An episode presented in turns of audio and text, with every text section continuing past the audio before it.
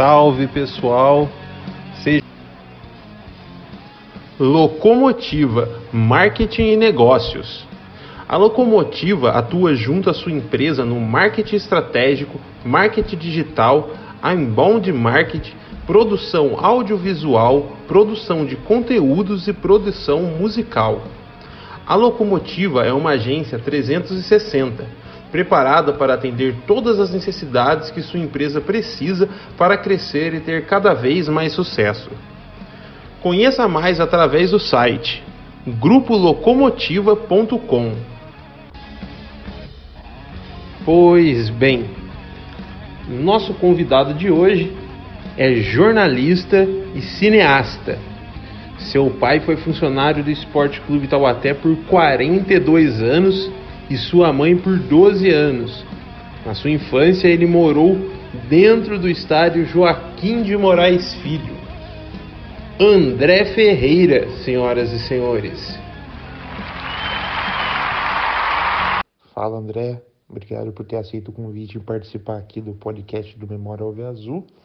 E André, para a gente começar, você pode contar um pouquinho da história do seu pai, seu Geraldo, que foi funcionário do Esporte Clube Taubaté durante muitos anos, desde os tempos do Campo do Bosque. Jefferson, muito obrigado aí pelo convite, né? Enfim, conseguimos conversar sobre a nossa história aí com o querido Alve Azul. Obrigado aos amigos também, as pessoas que acompanham aí o podcast, né, do, desse trabalho bonito que está fazendo do Memória Alve Azul, trazendo à tona histórias, né, e falando um pouco sobre é, o que envolve o nosso esporte Clube Taubaté nos bastidores. Para quem não me conhece, meu nome é André Ferreira, né? Sou jornalista, sou cineasta, é, a gente atua também na frente das câmeras, mas é, a gente tem aí uma história, especialmente da infância, ligado ao nosso querido é, burrão da Central, né? E essa história está muito ligada ao Esporte Clube Taubaté por conta do meu pai, meu pai Geraldo Alves, né? O famoso Bagre, como era conhecido, que foi roupeiro do Esporte Clube Taubaté é, durante bons anos, né? Assim, roupeiro é que ele era bem conhecido pela essa, por essa atividade. Mas meu pai, ele, acho que desde jovem, apaixonado aí pelo clube, ele começou acompanhar, né? um pouco a gente sabe da história também, porque a história dele é, é, tem parte que a gente não sabe, né? Mas ele começou a acompanhar o, o esporte com o e na década de 50, né, ele conseguiu aí entrar para o quadro de funcionários do clube. Lembrar que na década de 50 o clube funcionava né, na Praça Monsenhor Silva Barros, a conhecida Praça da Eletro, né, onde ali era o estádio, né, o estádio da, da Monsenhor Silva Barros. Né, e meu pai chegou a morar ali né, com a família dele do primeiro casamento é, de onde, inclusive, né, a esposa era a dona Juventina, de onde nasceu meu irmão, pai de pai, primeiro, né, aí o alemão, o Edson, que também é muito ligado à área esportiva, né, foi presidente por uns bons, bons anos, acho que umas boas décadas lá do União Operária, né, e meu irmão também foi mascote aí do, do Esporte Clube Taubaté nesse período, né, então né, meu pai morou né, nos dois estádios, né, tanto no, na Praça da Eletro quanto depois já no Joaquinzão. Mas meu pai é, teve 42 anos da vida dele, né, é, ligados diretamente é, como profissional, né, oferecendo os seus serviços, ora como zelador né, do campo de futebol, é, ora como bilheteiro, porteiro, é, trabalhou também na sede social, já no Esporte Clube Tabaté, no, no, no Jaquinzão, no, é, na parte nova, né? Fazia parte de federação administrativa, né? É, aí muitas vezes é otorgada pelo querido senhor Joaquim Moreira, o Moreirinha, né? Então meu pai levava as inscrições de jogadores, é, levava os documentos né, da semana que precisava ir para São Paulo era meu pai que fazia esse, esse trabalho também, né? Durante um bom período da vida dele. Então, a primeira parte da vida do primeiro casamento, ele residiu e cuidou do campo do bosque, né?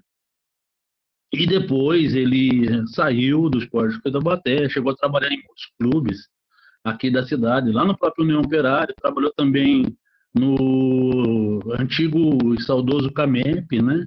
que foi onde eu nasci, na Vila da Mecânica Pesada, e depois retornou né, ao, ao Esporte Clube Tabaté.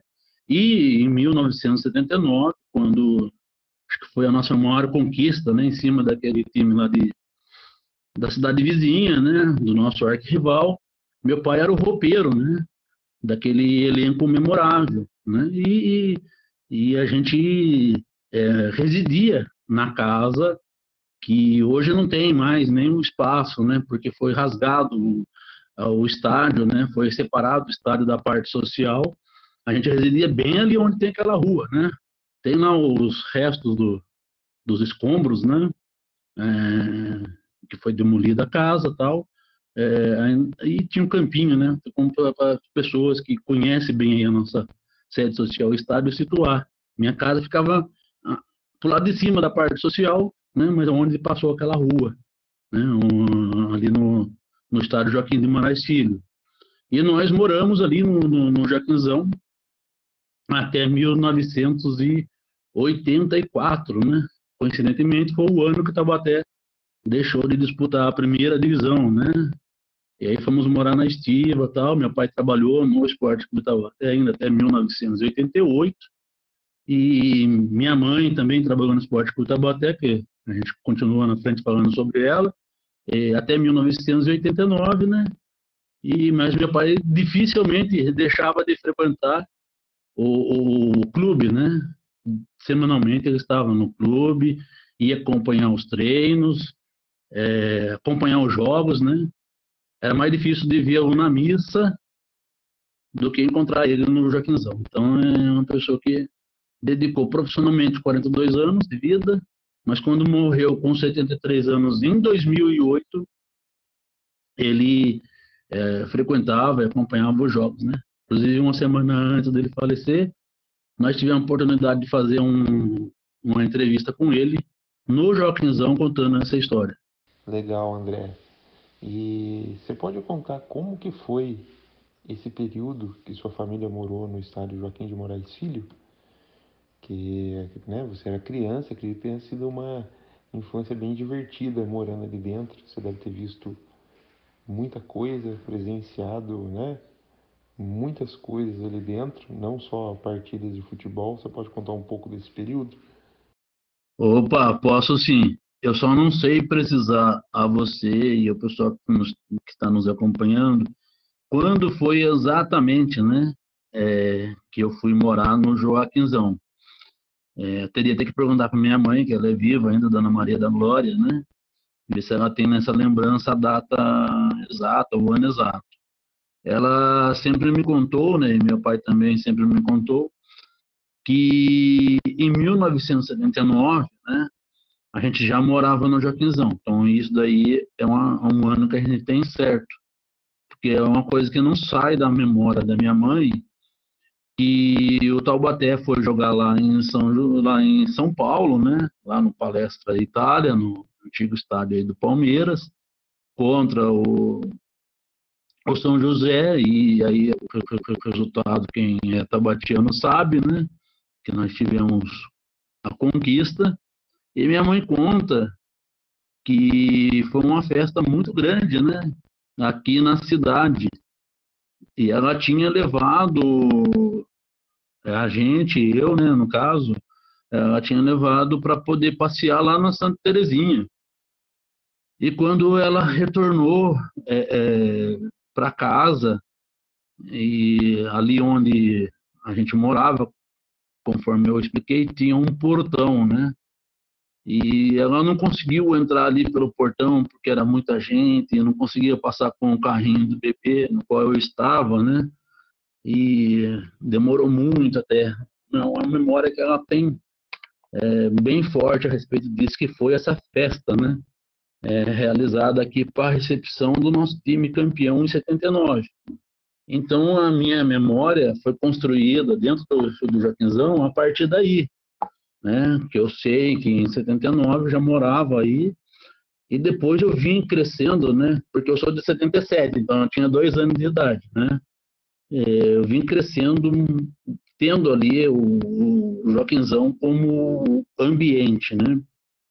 Uma das coisas que eu tenho é, em mente, que eu era bem criança, e eu vivia correndo lá por dentro da sede social, por dentro do, do estádio, é, ficava na arquibancada acompanhando o, o, treino dos jogadores, né? Eu nem sabia quais eram as categorias que estavam ali disputando, que estavam ali fazendo treinamento, né?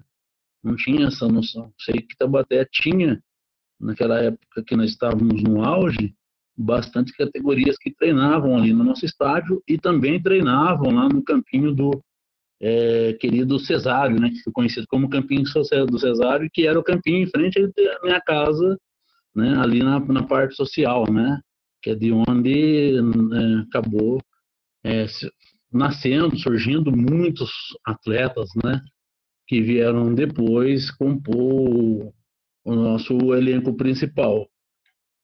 Mas a, a, a nossa moradia ali dentro do Joaquizão, nós não éramos a única família, né, que fazia parte lá, vamos dizer assim, dos caseiros, né, do Esporte Clube Tabaté.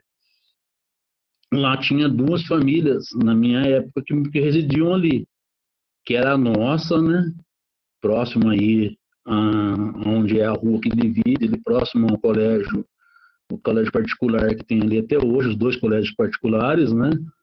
E tinha uma família que morava. É, quem chega ali no, na geral, hoje tem um bar que fica bem em frente, né? Bem no meio ali do campo, né? Mas tinha um bar mais ao canto. Né? Tinha um córregozinho até que passava bem lá no cantinho, próximo à linha. Ali tinha uma casa, né? Ali morava a família é, do seu Caetano, eu lembro até o nome do senhor, que era o seu Caetano.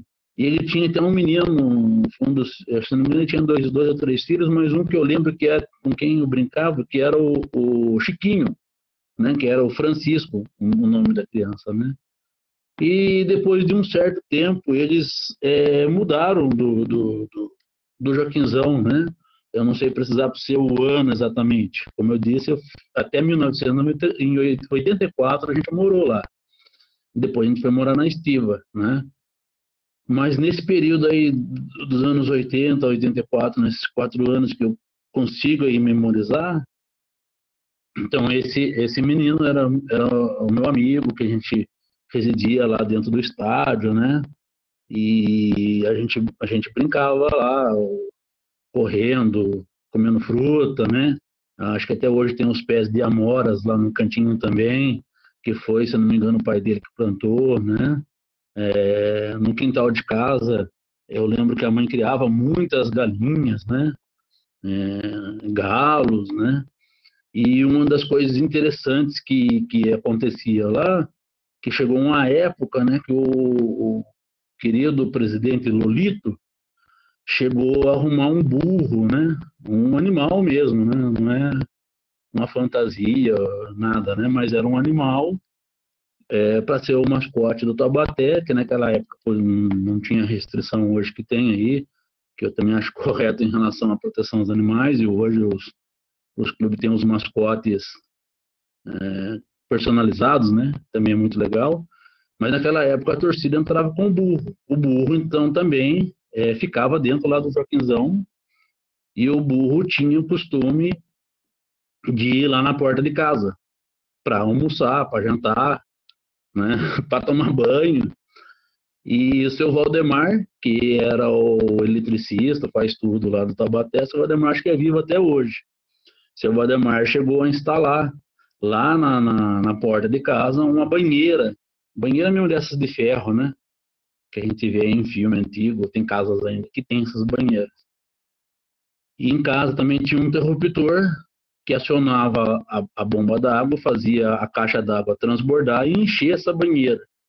Então, essa banheira era onde o burro tomava água. minha mãe pegava, dava comida pro burro durante o dia e de noite o burro quando tava com fome, ele dava cabeçada na porta de casa. O que assustava a gente, né? Porque você imagina só um estádio, um breu, né? Tudo escuro, é, assim, sem uma viva alma próxima, né? E de repente você escuta um barulho na porta forte, mas abri a porta, tava lá o burro parado lá esperando para comer alguma coisa. Minha mãe pegava, costumava fazer a comida lá pro bicho, né? E e poder alimentá-lo, né? E, e, então o burro também tomava água naquela na, naquela banheira. E a gente criança, né? Não sem preocupação nenhuma, sem nada, né? sem medo de nada, né? Medo da vida. Quando tava calor, que nem no dia de hoje, a gente ia nadar nessa água que o burro tinha bebido. É, tinha é, saciado a sede, né? Então, onde o burro bebia água, a gente tomava banho, né? Brincava lá na, na banheira do burro, né? Aí, quando a mãe da gente via que lembrava, né? nossa, o burro tomou água, sai daí, né? O burro tomou água aí hoje. E, mas a gente estava lá, né? Até que depois é, o burro também corria lá por dentro do estádio, de vez em quando ele dava uns relinchos lá, né? Não sei se ele via alguma assombração ou não, né? E às vezes tinha gente que parece que o burro não gostava muito também durante o dia, quando estava por lá. O burro dava umas corridas lá, sabe? É, principalmente onde tem, né, na parte da geral, o burro percorria ali correndo às vezes, né? Dava um ciricutico nele lá ele saía correndo. Então, até que sumiram com o burro, né? Levaram o burro, o burro embora, né? É, do nosso querido Benedito Elias de Souza, agora lembrei o nome do, do Lolito, né? Que, graças a Deus, homenagearam ele no Tabaté. Tem uma avenida ali perto do SEDES com o nome dele, né?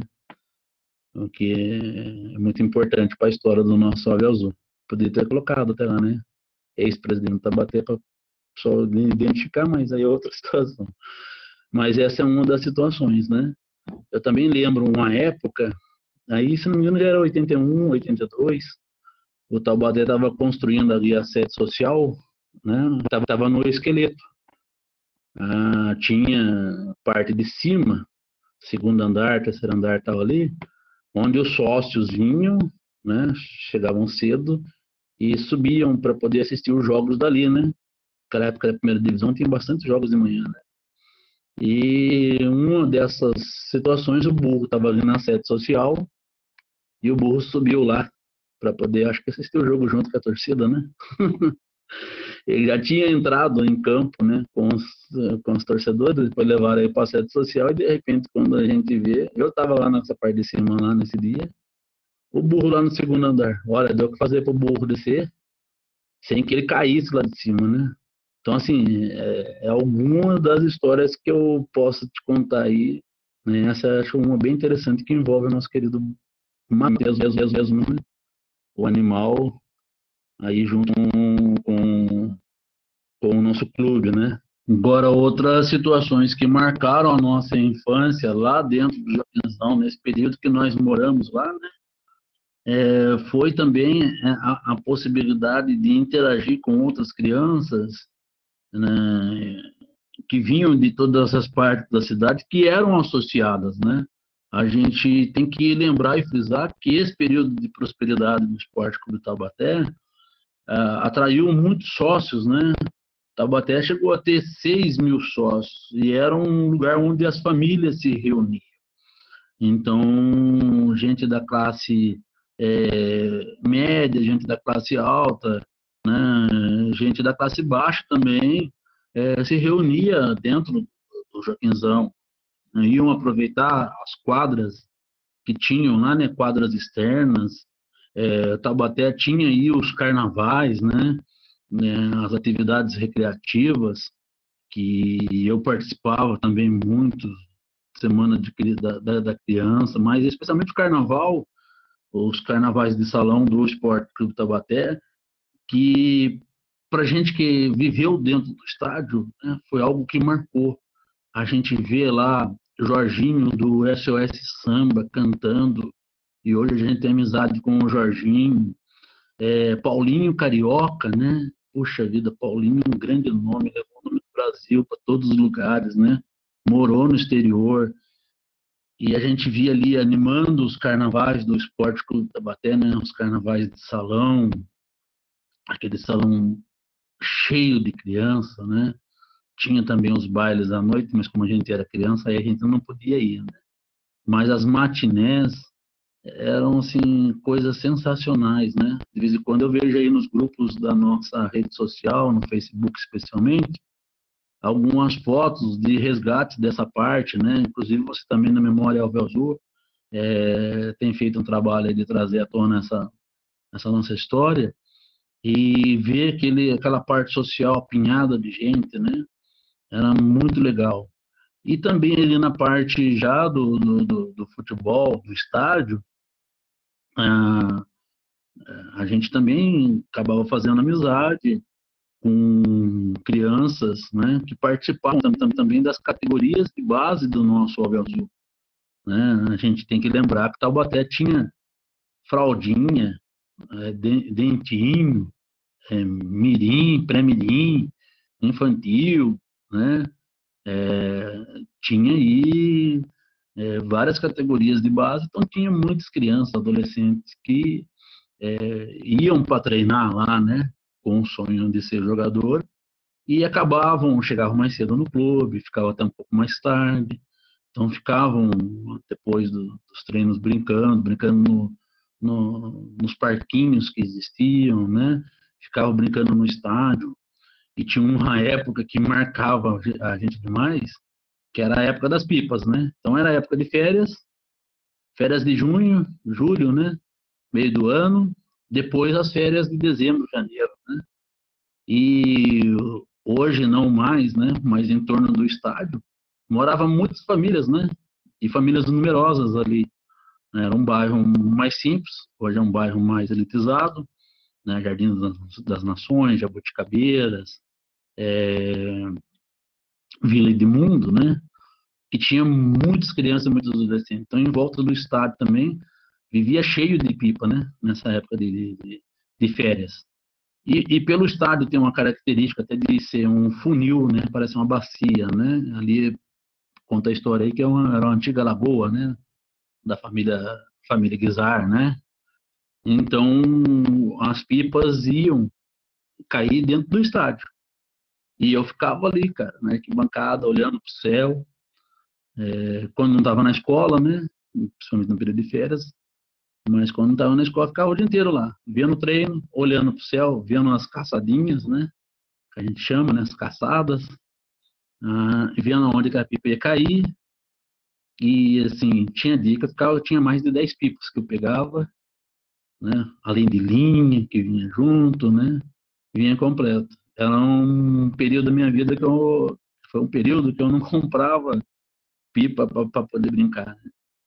poder empinar.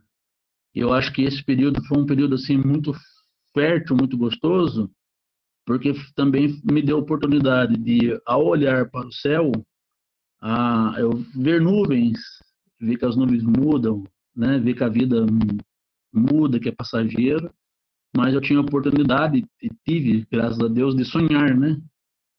De pensar, de refletir, de ter integração com a natureza, o que as crianças hoje acabam não tendo, né? Que ficam muito tempo no celular, dentro de casa, trancadas, né? Ficam confinadas num universo que às vezes não permite gasto de energia, não permite o estímulo à imaginação, né?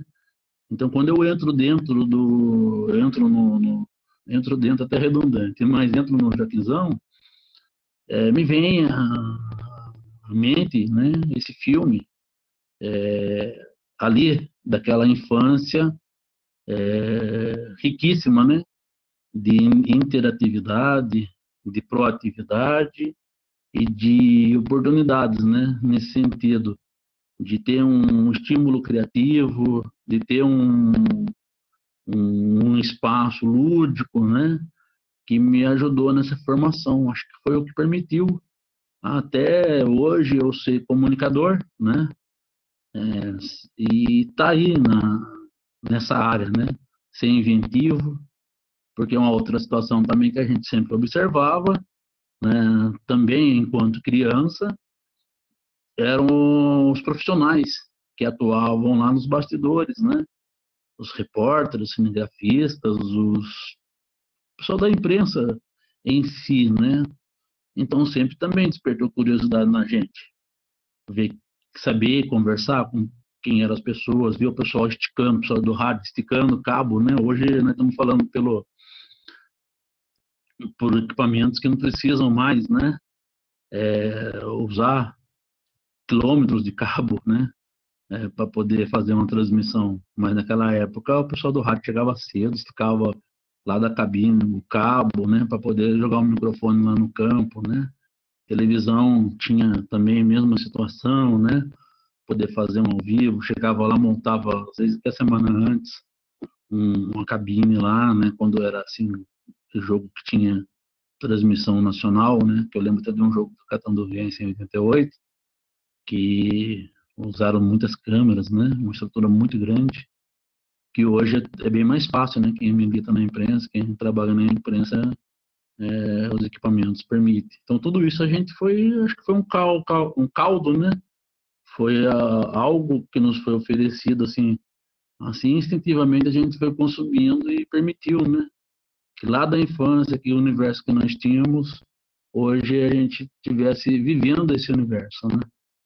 Mas tem um momento da minha infância, Jefferson, que eu acho que assim, eu não posso deixar de citar, não posso deixar de, de relatar sempre que é, tem oportunidade. Foi um momento em que eu, eu cheguei a ser mascote também, né? Do, entrar com um time, né? O time nosso na primeira divisão, é, no campo de futebol. Infelizmente, até hoje, não consegui uma foto, um registro sobre isso.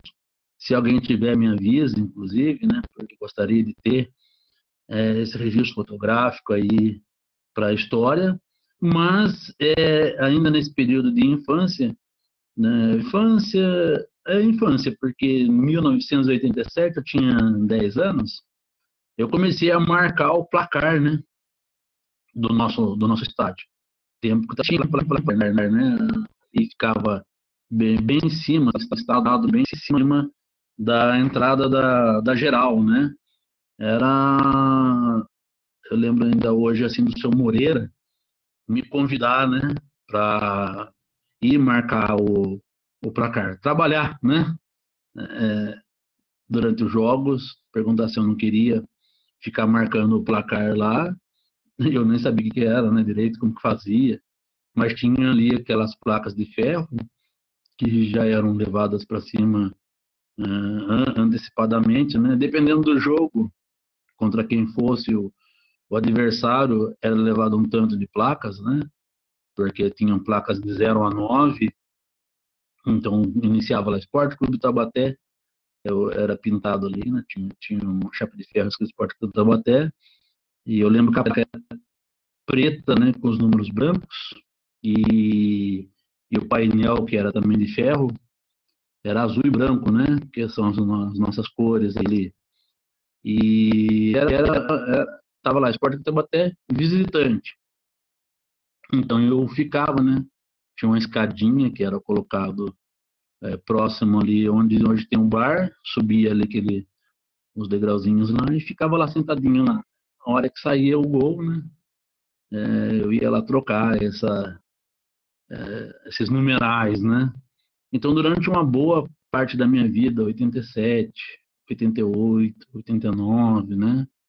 89, aí minha mãe saiu do Taubaté, mesmo assim eu ia, né? No 90, 91, pelo menos, até esses, até 91 eu lembro, né? De fazer a marcação dos jogos, né? Do placar lá. E eram nos jogos do, do, do meio da semana à noite, e era nos jogos também aí do fim de semana, né? Sábado, domingo. Eu estava sempre acompanhando, né? Assistindo o, Taubaté. E uma dessas vezes, assim, que acho que foi em 87, né? É, eu lembro que lá de cima eu vi a hora que, se não me engano, entrou em campo o lateral Lira, né? que depois foi jogar no Fluminense, foi jogar na seleção. E aí era contra o Palmeirinha, né, de São João da Boa Vista. E depois eh, ele foi para lateral lá, fez um gol já no apagar das luzes. E aí deu um reboliço total, né? E vi a hora que o, entrou a polícia, o cachorro ainda mordeu, a pastor na mão mordeu a perna de um jogador lá do adversário com um forfé, né? Uma das histórias ali de cima. Né? Dali eu, eu pude também é, marcar um outro jogo memorável, pelo menos para mim, que foi Taubaté e Guaçuano, né? Que era da cidade de, de Mogi Guaçu. Se não me engano, também foi no ano de 87. Então, ali a previsão é tipo, Taubaté ganhar de uns 2 a 0 do Guaçuano e tal. E tava tranquilo, né? Mas aí o Taubaté desinvestou a fazer gol, né? Foi 6 a 0 e cada gol que fazia tinha que chamar alguém lá para poder pegar uma placa, subir. aí demorava um pouco o placar para poder trocar, né, né?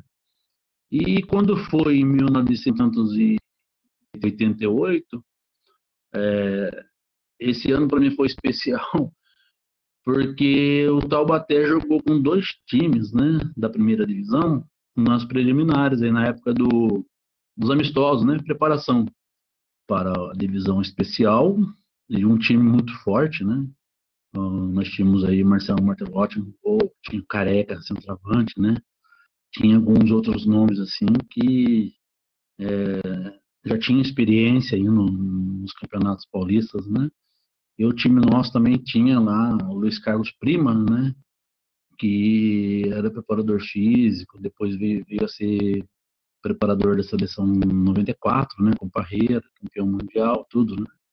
Depois o primo tornou-se até técnico e também tornou-se técnico do próprio esporte Clube Taubaté um período. Mas naquele ano o Taubaté fez dois amistosos, assim, entre outros, com times da primeira divisão do Paulista, que foi o Guarani de Campinas, né, que era um timão também, muito forte, e foi contra o próprio Corinthians. Corinthians que estava estreando até o Ronaldo na época, né? O goleiro, o goleiro Ronaldo Giovanelli.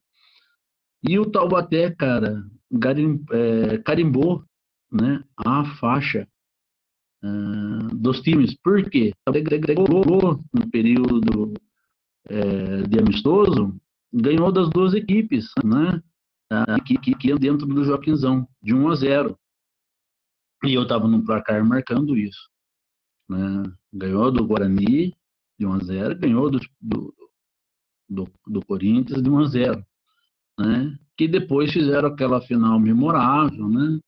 É, onde surgiu o Viola, inclusive, né? Marcando aquele gol antológico, né? Gol espírita, que o pessoal fala, né? Um jovem aí da, das equipes de base do Corinthians, e Viola por causa estava usando uma chuteira, né? Que era da marca Viola. Mas o Taubaté pegou, né? E venceu, venceu essas duas equipes.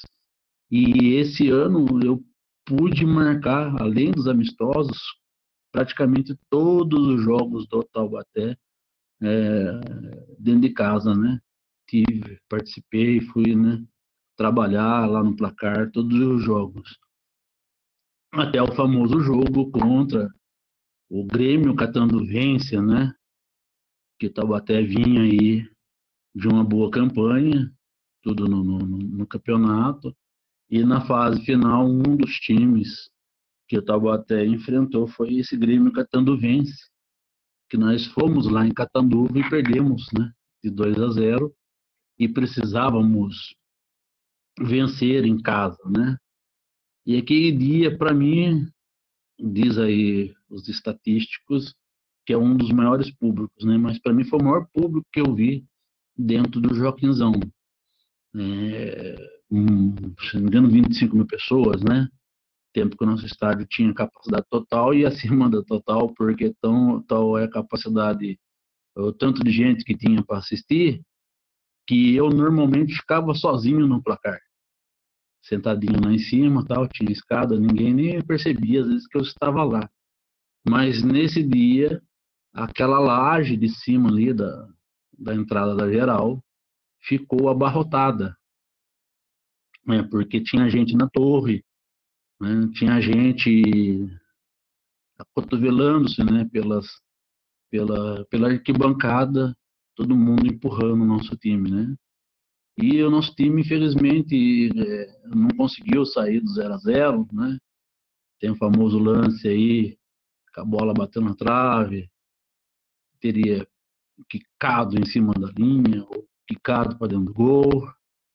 Mas o fato é que nós não conseguimos vencer essa equipe do Grêmio Catanduvense. Quem aí acendeu a primeira divisão foi, foi o pessoal de lá, né?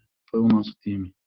Mas ficou marcado, cara eu ali pedindo licença, tentando organizar uh, o espaço no placar, aquele tanto de gente que eu nunca tinha visto na minha vida, né?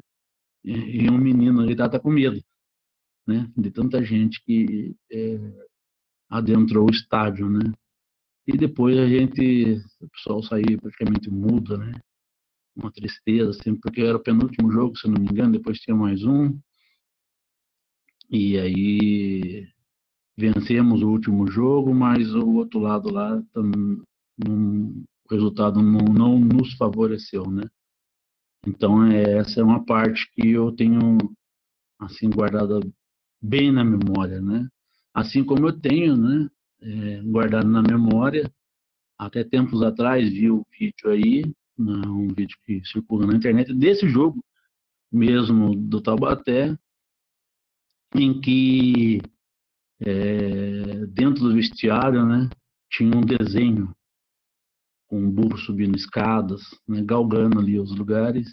E esse desenho era feito por um, hoje um grande artista, era um dos nomes assim, que a Taubaté e o Vale precisava valorizar mais, que é o Bruno Honda, né?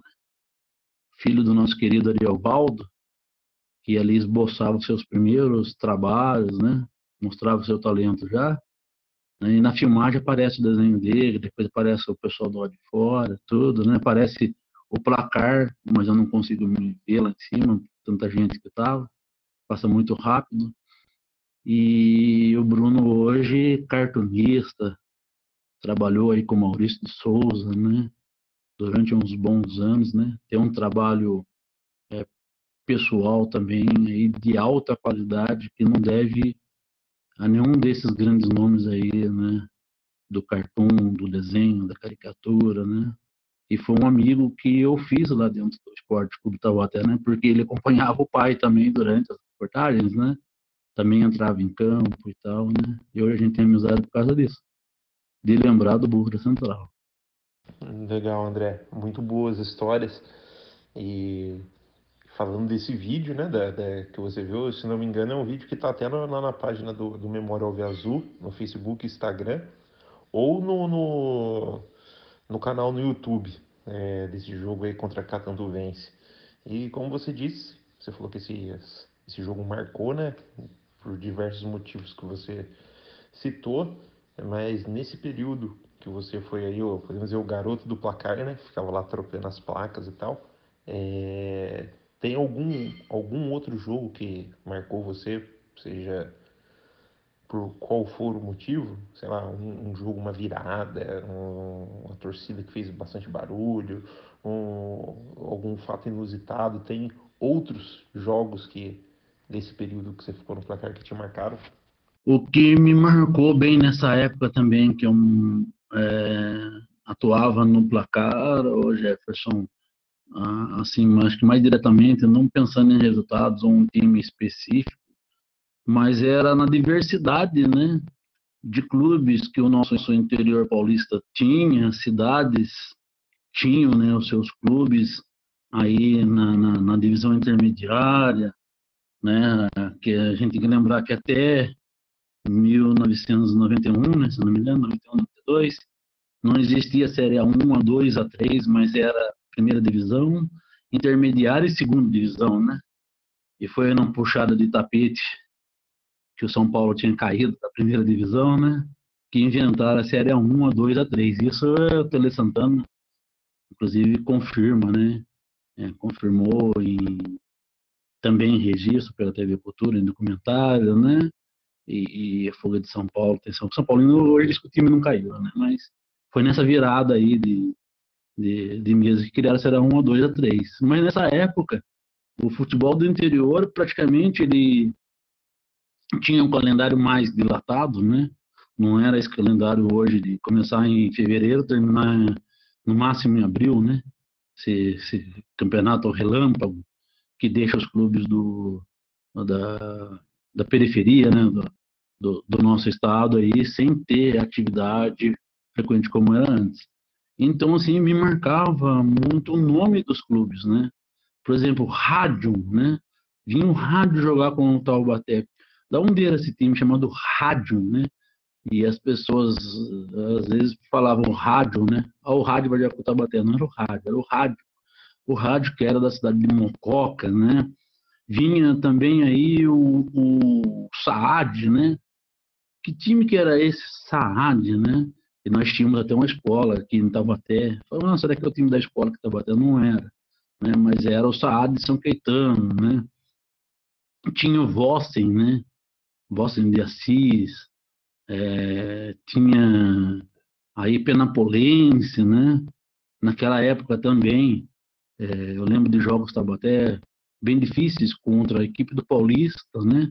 Onde, da, onde que era a equipe do Paulista, né? Então era lá de Jundiaí, né? E aí nós tínhamos, o, acho que um time que depois é, se tornou um grande time de futebol brasileiro, é, né, nesse período, que acabou até levando jogadores do nosso Taubaté de 88 para compor o elenco, para ser espinha dorsal do elenco dele, que foi, foi campeão paulista, depois em 89, depois vice-brasileiro, né? Que eu ainda acho que o Bragantino é superior a São Paulo, né?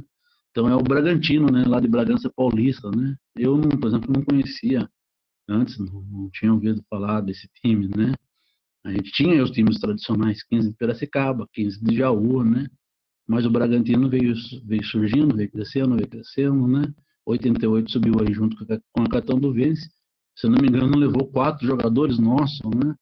Levou o goleiro Marcelo Martelotti, levou o nosso zagueiro, o Carlos Augusto Bocó, né? Levou o meio-campo, né? Tô, esquecendo aqui o nome do nosso meio-campista, né? Que depois foi jogar na, jogou também na seleção brasileira, né? E levou mais um outro jogador, eram quatro, se não me engano, que fizeram parte desse desse projeto que foi vitorioso, né? 89, 90, o Bragantino sendo campeão paulista, primeiro campeão caipira, né? Do interior, e depois sendo vice-campeão brasileiro, né? Dando trabalho aí para o São Paulo. Então, é, esses nomes, né? Como eu citei, Palmeirinha, né? Que time que era esse, Palmeirinha? São João da Boa Vista, né? Tinha aí o Corinthians de Presidente Prudente, né? Prudentina, é, tinha até um, né, tinha nomes que não, não, fazia correlação com a cidade, né? Mas eram times que vinham aqui, davam trum, trum, trum, trum, nosso Taubaté. Eu lembro uma vez até de estar conversando com, com o seu Álvaro, né? Lá no campo. O seu Álvaro era um senhor folclórico, né? Que também tomava conta do campo, fazia parte do quadro de funcionário Taubaté, que costumava molhar o, o campo do Joaquinzão em dia de chuva, né? De que estava sempre não molhar, mas dia de chuva ele molhava. Aí nessa época, acho que meu pai era zelador e tal. Eu marcava o placar lá e via ele marcando o campo, né? Passando a cal no campo. E aí eu perguntava, vai ter jogo hoje? Contra quem que é, né? Ele falava, ah, é o Botafogo, né? E a gente que tinha acesso só de vez em quando à televisão, ou mesmo até rádio, a gente tinha na cabeça o Botafogo do Rio de Janeiro. Não, é o Botafogo de Ribeirão Preto, né? E, então a gente ficava imaginando, pensando, né, de onde eram essas equipes, o quanto demorava para os atletas chegarem aqui, né, é, como iriam chegar, que cores eram as equipes, a gente ficava perguntando isso, né, para esses funcionários, para esse pessoal, como que era a camisa do time, né, como que era a história do time que ia jogar contra o Taubaté. Então, é, é, esses nomes, assim, é, diferentes, marcou bem a gente, né? foi assim, ficou na história, né? Tinha lá a Central Brasileira, né? Depois eu fui ver na Caixa de Ovo, que era a Central Brasileira de Cotia, né? É, era uma empresa né, que patrocinava, inclusive, era um, um, clube empresa, né? Lá de Cotia, né? Que é ali na Grande São Paulo. E André, uma curiosidade que eu tenho, você que vivenciou esses anos 80, como que você via a torcida do Taubaté, né? É, que passar das décadas o perfil vai mudando, né? Nessa época, como que era? Era uma torcida mais participativa, tinha explosão, né? Já tive a oportunidade de conversar com alguns membros da explosão, da explosão aqui no podcast. Como você via a explosão? O torcedor taubatiano, no, no geral, ele comparecia mais? Era um torcedor mais ativo? Como que você via? Ô Jefferson, aí você remete no baú mesmo, né, da nossa memória. Tá remexendo aí nesse baú aí. Tem muita coisa guardada, né, que a gente tem dificuldade de encontrar aqui. Mas essa das torcidas aí, eu acho que é um caso à parte, né? Porque eu não sei se por influência de nós até estarmos hum, no momento áureo, né? É esse momento da primeira divisão, né? Teve todo um contexto antes que a gente sabe, acho que quem já participou do podcast deve ter contado, né? o torneio Integração do Vale, onde uh, o Taubaté, na, na fase que tinha se afastado, depois voltou, né? foi participando aí do, uh, dos campeonatos regionais aqui, da, dos torneios regionais, e foi crescendo, né? e tendo participação também do, do torcedor, o interesse pelo clube, né? A volta do torcedor ao clube, que também aí na primeira na primeira parte, você perguntou do meu pai, é, quando era no campo do Bosque, sempre foi bem é, participativa, né? Na, questão da, da nossa torcida, né? Não como torcida organizada, mas como é, pessoas que iam para assistir, incentivar o clube. Não raras são as vezes também que nós vemos fotos no, no, no, estádio da Praça Monsenhor Silva Barros está, está cheio, lotado, né? Inclusive a gente vê aí o tem uma foto ontológica onde o torcedor está com um litrão na mão, né? Uma garrafa de vidro. Imagina hoje esse torcedor seria preso, né? não poderia nem entrar no estádio. Mas eram outras épocas, né? Onde a violência uh, não, não imperava tanto no futebol, né? Era uma recreação e lazer, né? Mas nesse tempo do, do, dos anos 80 tal, é, a, a, que eu acompanhei a, a, nossa, a nossa torcida, era bem interessante já desde os treinos, né? Durante a semana a gente via bastante pessoas acompanhando os treinos da equipe, né? No Joaquinzão, né? Então a pessoa ficava ali sentado embaixo das árvores da geral, lá na, na, na parte coberta, sempre acompanhando e incentivando os jogadores já nos, nos treinos. E quando chegava no fim de semana, ou mesmo no meio da semana, que o time ia atuar, a nossa torcida estava sempre atuante, né? É, eu peguei aí essa fase da famosa torcida explosão, né? Eu lembro de surgirem outras torcidas aí, mas com assim, não com uma participação tão atuante e marcante como foi a explosão, né? Se não me engano, tivemos a Forget, tivemos uma torcida chamada, acho que também Mancha Alve Azul, né? É, tinha também a famosa torcida Camisa 14, não posso esquecer aí do nosso querido Maciel, né? Com o seu elenco feminino, era uma torcida essa assim bastante participativa também, que ficava lá do lado da, da parte coberta, né? Eles até guardavam as bandeiras embaixo das arquibancadas ali. E eu algumas vezes cheguei a ajudar a guardar a bandeira, a tirar a bandeira, né? Isso é Maciel com uma, uma queima de fogos, né? Que sempre foi característica aqui do nosso do nosso estádio, né? Marcando a entrada do time em campo. Mas a explosão é assim algo que ficou, né? é, na memória do torcedor nos anos 80, né?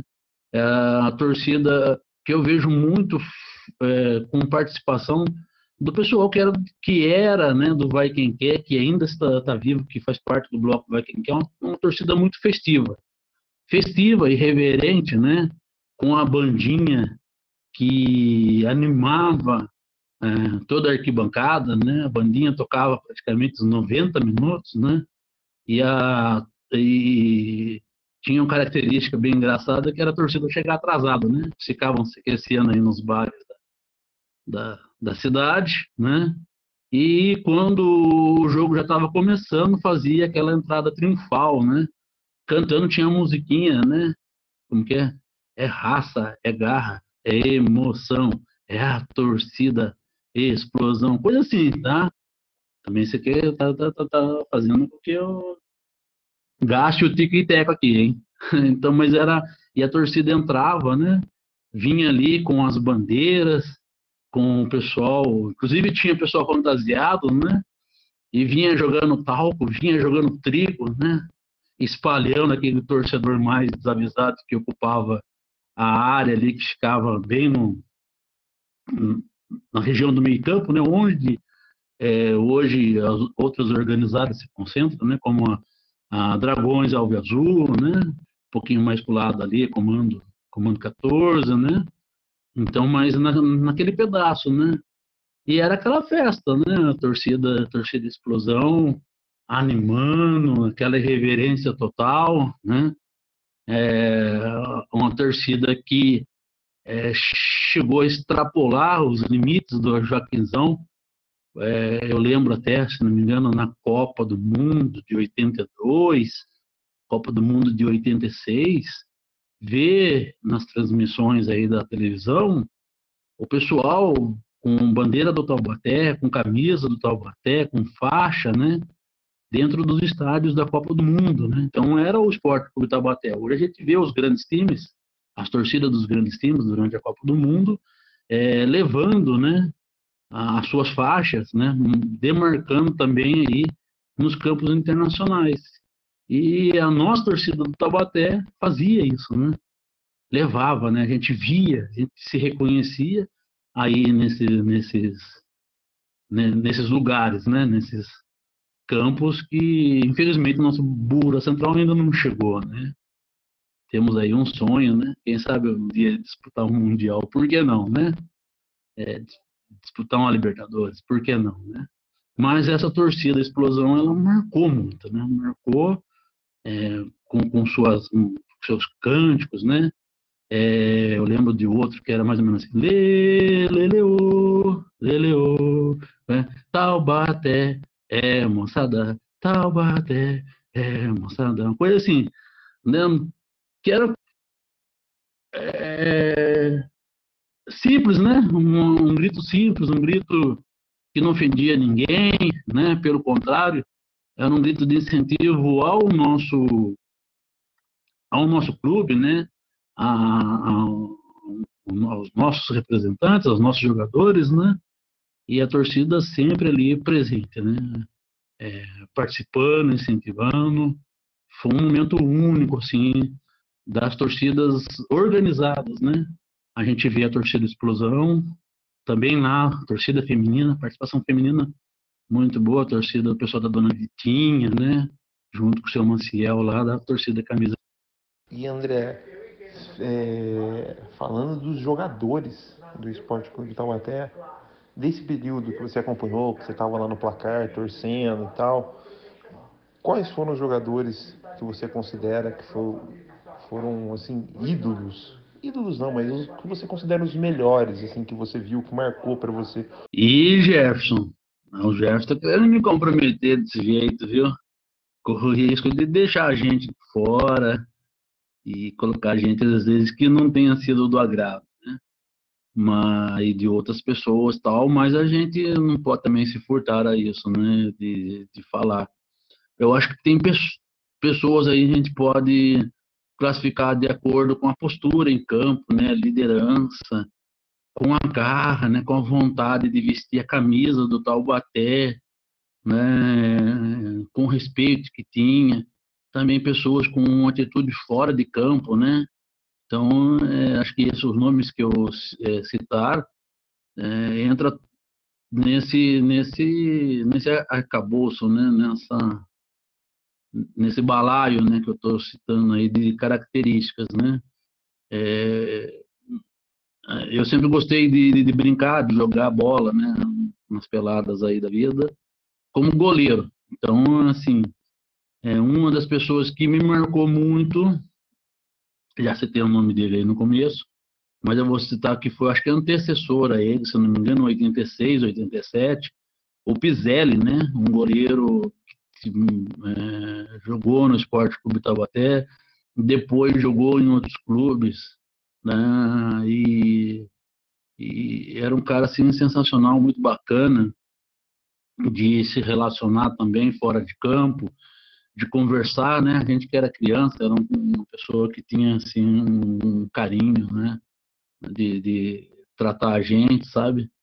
É, ali durante porque é, eu não contei ainda também, né? Que eu fui gandula, né? Principalmente dos treinos, né? Nos treinos eu ficava lá é, vendo o treinamento de goleiros, né? O time batendo falta e a gente pulava aqueles cursos tudo lá para pegar, correr atrás das, das bolas, né? E não deixar perder nenhum ali. Ajudava nessa, nessa atividade diária lá, Tabaté. Gostava de ficar observando os treinamentos. E então o Pizelli era um, né? Sempre ficava olhando ele treinando. É, o, o, nosso querido Marcelo Martelotti, né? Que saiu da base do esporte que eu Tabaté, sempre chegou cedo lá para treinar, era um dos últimos a sair, voltava tarde, mais cedo, treinava, né? Ficava treinando lá na caixa de areia, né? Treinando lá com, com o preparador de goleiros, né? E a gente acompanhava toda essa movimentação, a gente podia acompanhar essa ascensão dele, né? Esse surgimento, vamos assim dizer, e a ascensão, né? Tinha um cara que era muito irreverente ainda no gol, né? Que infelizmente tomou outros rumos na vida, que não é o caso da gente julgar, mas era um cara também assim, muito bacana, que era o Silvio Ferro, né? Um goleiro da mesma época do, do, do, do aí do Martelotti, né? O Silvio, inclusive, se não me engano, acho que chegou a vingar primeiro, né? Chegou aí até jogar em times do Nordeste, se não me engano, acho que no CRB e tal, né? Na, na categoria, na categoria de base, fez muito sucesso. Vamos chamar ele de Gabiru, né? Então marcou também a gente. Aí você tinha lá o Ayrton Correia, né? Se não me engano, até pouco tempo atrás, era aí da, da direção do clube da Vox, né? Do, do time do, do, do, Volkswagen Clube na, na, na Amador da cidade, né? O Ailton era um cara de muita raça, uma postura né, na defesa, Junto com ele tinha um Alencar.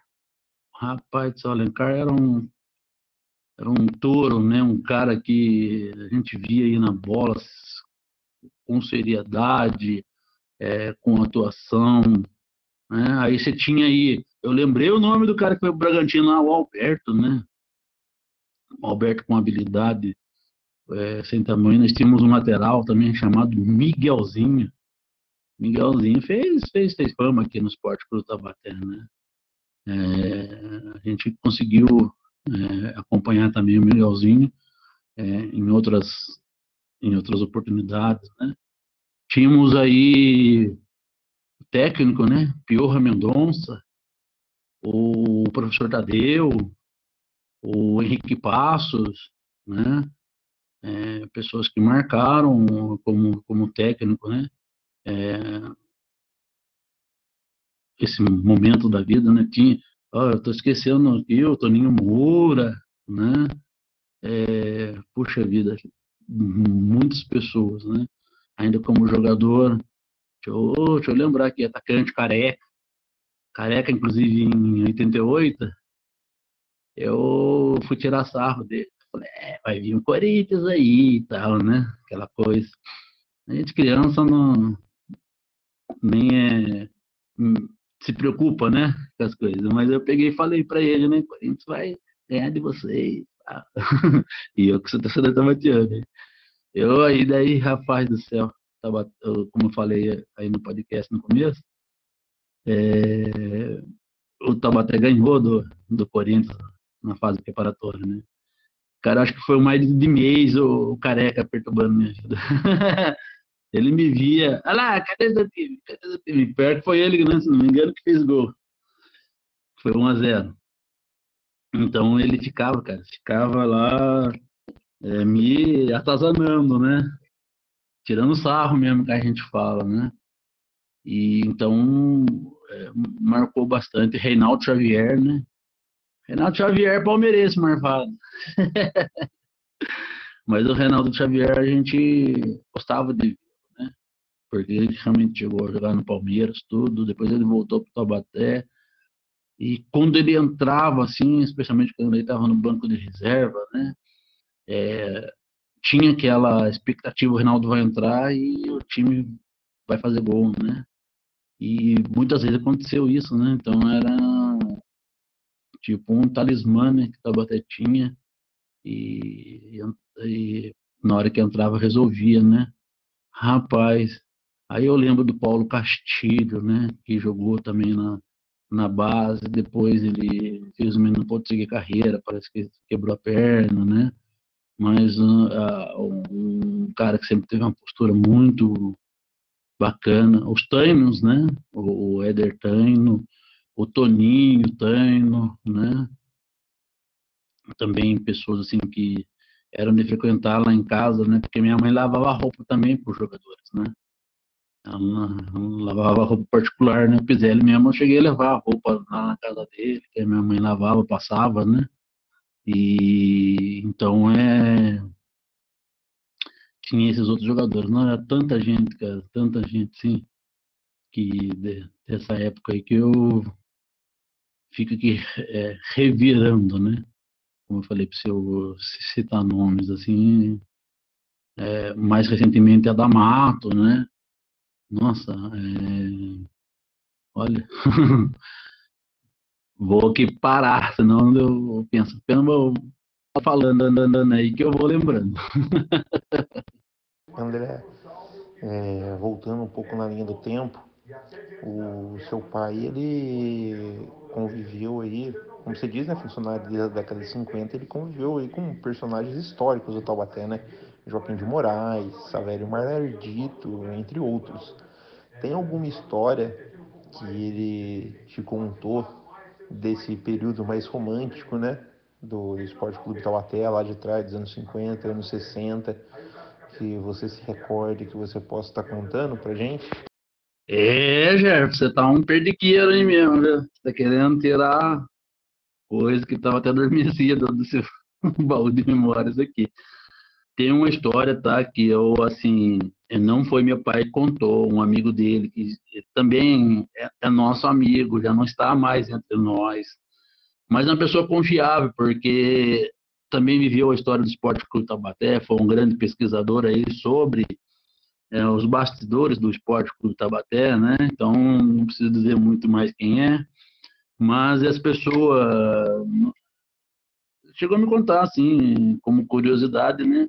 Uma passagem quando meu pai morava lá no, no, no estado da, da, da Praça Monsenhor Silva Barros, né? E nasceu o meu irmão, né? Meu irmão mais velho, o Edson, né? Meu pai tinha os olhos verdes, né?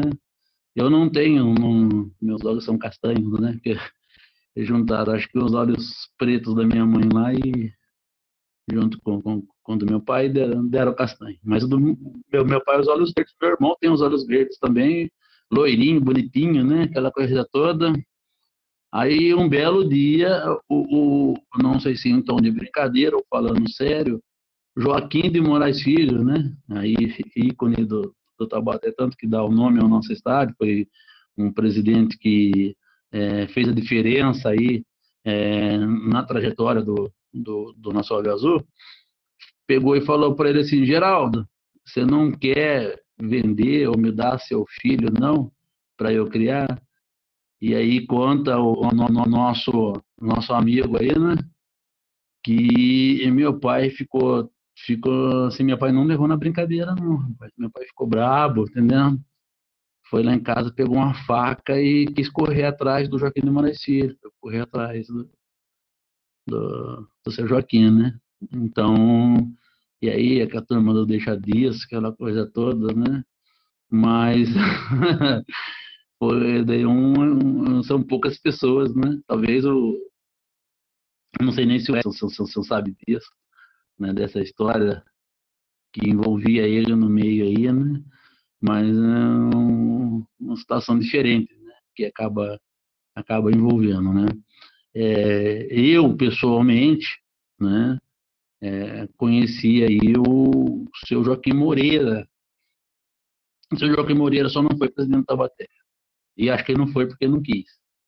Entendendo? Mais um cidadão, assim, um amante do Taubaté, que acho que se juntar você e eu, as pessoas mais apaixonadas pelo Taubaté, não, não chega aos pés do que esse homem é, representou, né? Acho que ele está um patamar acima aí, acho que dos outros nomes que foram importantes na história do, do, Tabaté. O seu Joaquim Moreira, ele foi goleiro, Tabaté, campeão aí das, nos primeiros campeonatos, né? E pequenininho, baixinho tudo, mas é, foi um grande atleta do Tabaté e depois é, português, né? Tudo e nascido né, lá em Portugal tal mas veio veio para cá para o Brasil pequeno e se apaixonou pela nossa cidade. Eu tive o prazer de conviver com ele e eu mesmo tive algumas histórias além dessa do placar que ele me convidou. Ele de vez em quando me colocava numa saia justas lá, tipo assim, me ajuda a deixar essa sala mais bonita. A sala dele, por exemplo, que tinha ali na próxima concentração, né? Sala toda de taco, rapaz, aquele taco escuro, aquela coisa toda ele mandava comprar a palha de aço lá, sabe?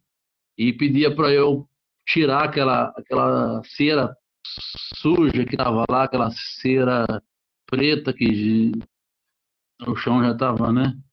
É, assim, tudo misturado, né? Vários tipos de cera que era passado ali.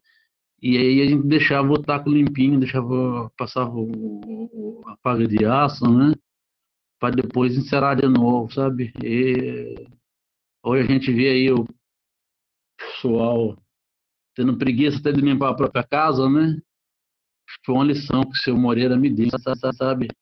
É, de que a gente, para vencer na vida, a gente tem que é, conhecer todos os membros dessa vida, né? A gente tem que fazer de tudo, né? E depois ele foi uma pessoa que me deu a oportunidade de fazer seu primeiro entrevistado na minha vida. Estava na quinta série, cara.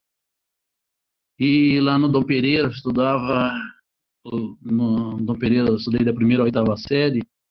E na quinta série pediram para fazer entrevista, um bate-papo, fazer um perfil com idosos. Né? E eu escolhi fazer com dois idosos entrevista, sabe? Para eles contar um pouco da vida deles. E eu fui lá numa idosa na casa Sociedade de São Vicente de Paula, né, que era na 4 de março. Então, eu entrevistei uma idosa que estava num abrigo, né, numa, casa de acolhimento, no asilo, como chamam, né, e pude entrevistar um idoso independente, um cara que tinha mais de 80 anos, chegava com a filha no, no, no, com fusquinha branco lá na, no, na sede social, impreterivelmente às 9 horas da manhã e saía impreterivelmente ao meio-dia né? À tarde voltava às duas horas, saía às seis, sabia? Ele não precisava mais disso, cara. Mas ele ia. E ele me deu a entrevista contando a história dele, entendeu? Dessa vinda dele para Portugal, da família, da infância, desse amor por Taubaté. Cara, assim, hoje eu só tenho isso na memória sentado do lado dele, cara, conversando. Poxa vida, pena que eu não tinha um gravador, né? não tinha essa noção, não tinha um, uma câmera, né? Né? Celular não existia na época, imagina com câmera agora, né? A gente poder filmar isso, cara, ia são, é, assim, então é uma pessoa que convivi, o pai conviveu, né? Também com ele muito, né? Como eu falei, você levou a questão da federação. E nesse caso ainda, com o seu Moreira, acredito que o pai esteja envolvido no famoso caso em que o Taubaté acabou sendo apelidado de burro da Central, né? Porque tem a ver aí com, com essa questão que o Taubaté tinha um jogador chamado Altino, né? Que estava emprestado ao São, São, São, São Paulo Futebol Clube para disputar o campeonato de 50 e 54 e só que esse Altino tinha, tinha que ser renovado, né? A, a, a, aí a, o contrato dele, né? Emprestado por tempo determinado. Então até colocou ele em campo sem renovar o contrato, né? Isso conta a história, né? Os historiadores aí me ajudem a, a dar mais detalhes, né?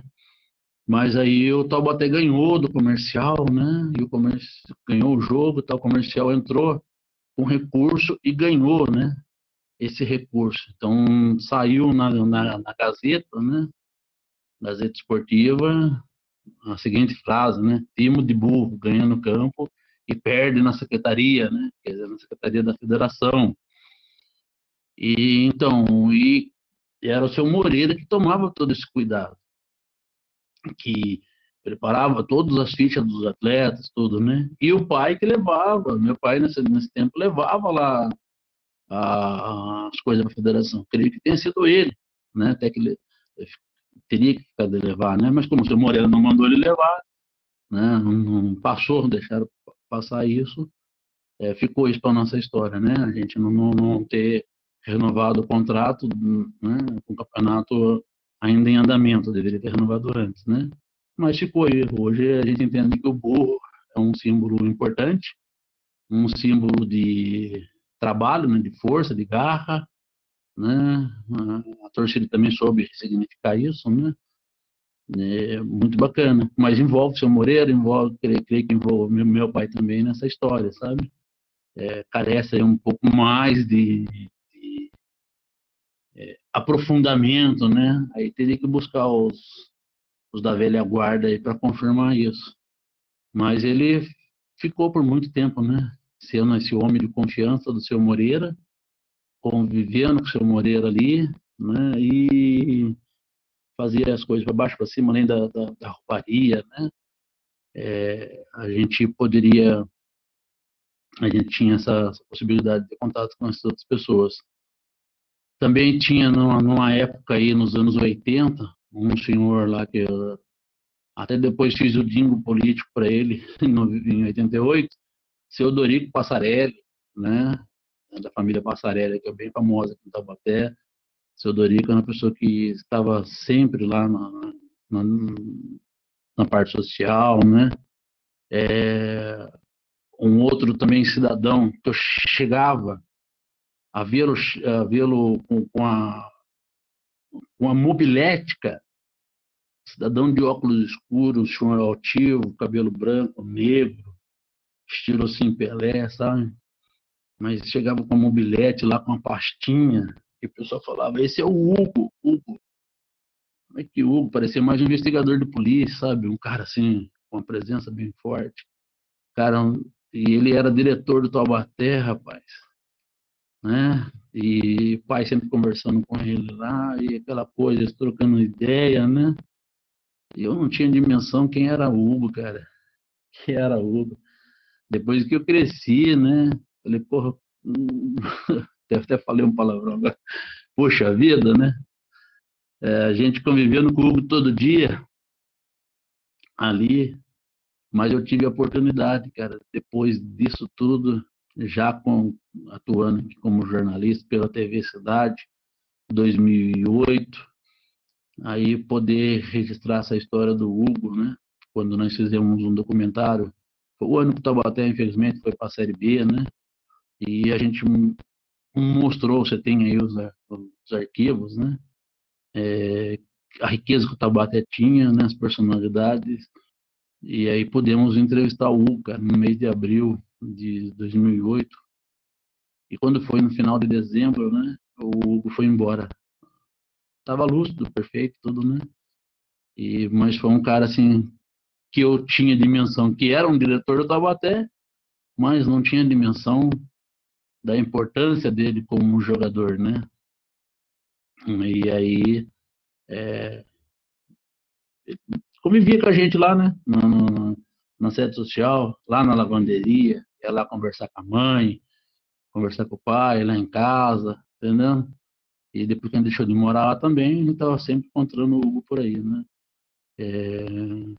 Minha mãe sempre falou do seu Saverio Margarito, né? Aí, como um homem também que se dedicou a, ao esporte por Taubaté, né? É, eu aproveito aqui para fazer um pedido, né, a quem estiver nos ouvindo, especialmente da diretoria do Taubaté, que aquelas duas quadras que existiam lá, que hoje tem aquele elefante branco, aquela quadra coberta lá que mal utilizada, né? Aquele espaço, as duas quadras, chamava Joaquim Moreira. Tinha a placa lá.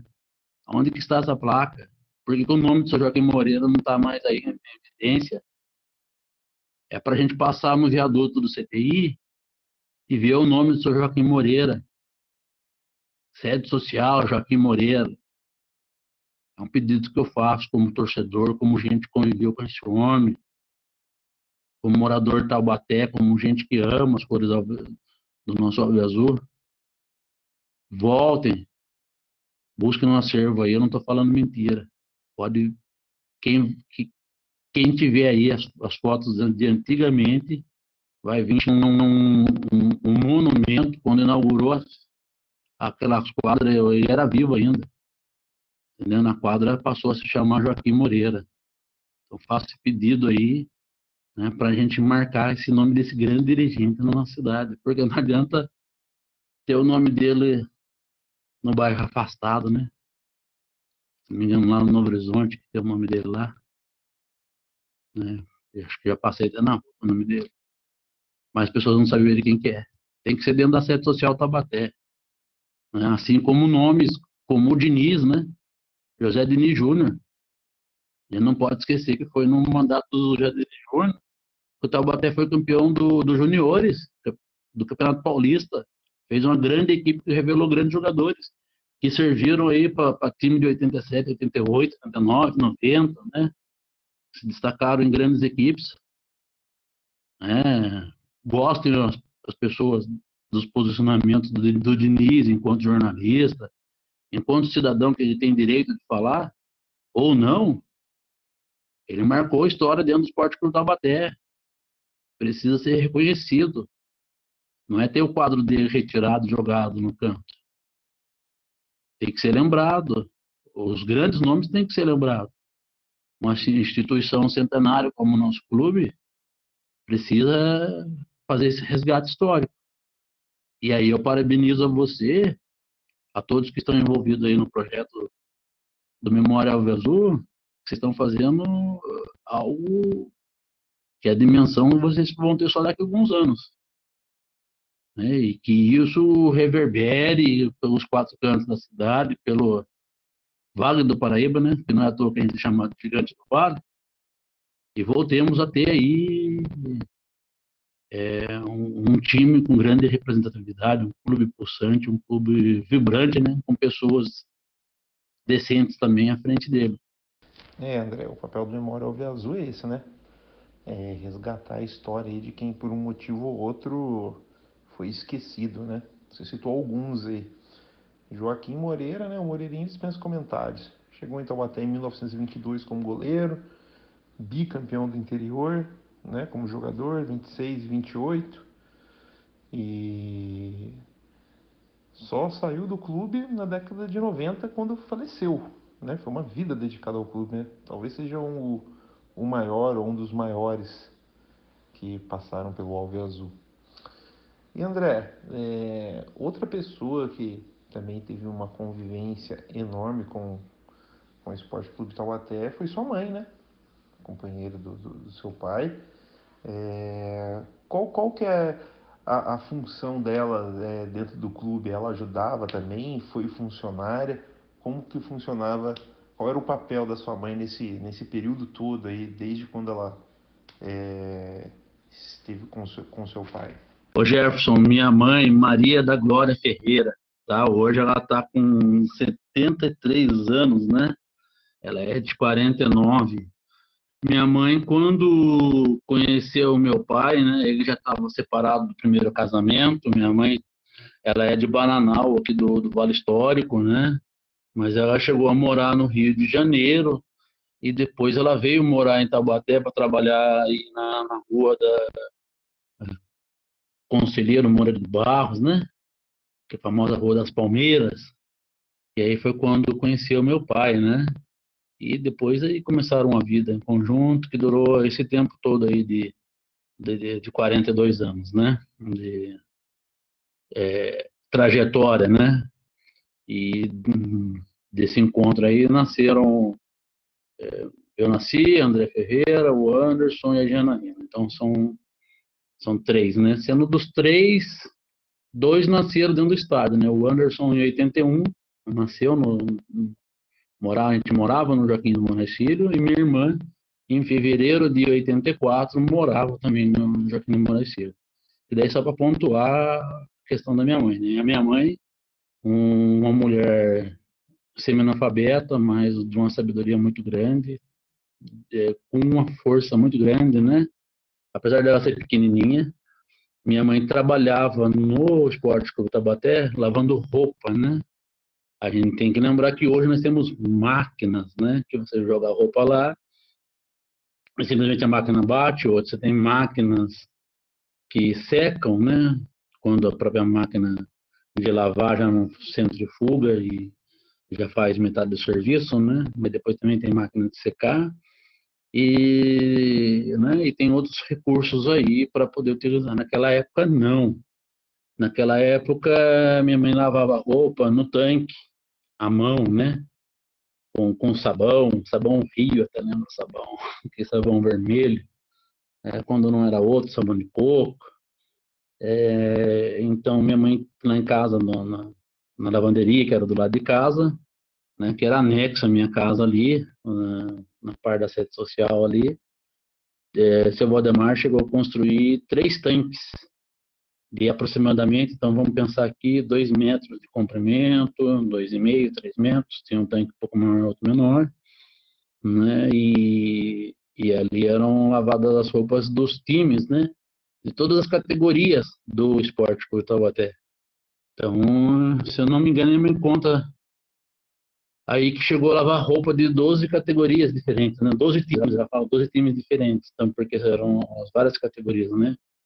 como eu falei lá em outra parte, é, do fraldinha, chupetinha ao, ao juniores, né? Juvenil, dentão, dentinho, aquela coisa toda, né? E mais o time profissional. E isso, se você também é, se, se localizar, eram as roupas de treino e mais as roupas é, dos jogos, né? Então, é, era muita roupa. Meias, calções, calça de goleiro, camisa, camisa de banho comprido de goleiro, né? É, shorts, é, coletes não tinham muitos, porque não, não, coletes vieram mais depois, né?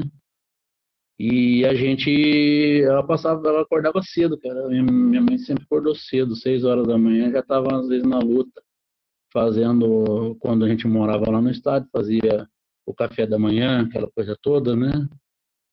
Botava a gente eh, para ir para a escola, pra, eu estudava lá no, no CTI, que não tem mais, infelizmente, né? Mas é, a primeira escola minha foi lá, e depois já ia cair no tanque, cara. Já ia, ia direto pro tanque poder lavar a roupa, né? Lavava até por volta do meio-dia, parava, fazia o almoço antes da 1 e meia da tarde, estava voltando de novo para poder lavar a outra parte, né?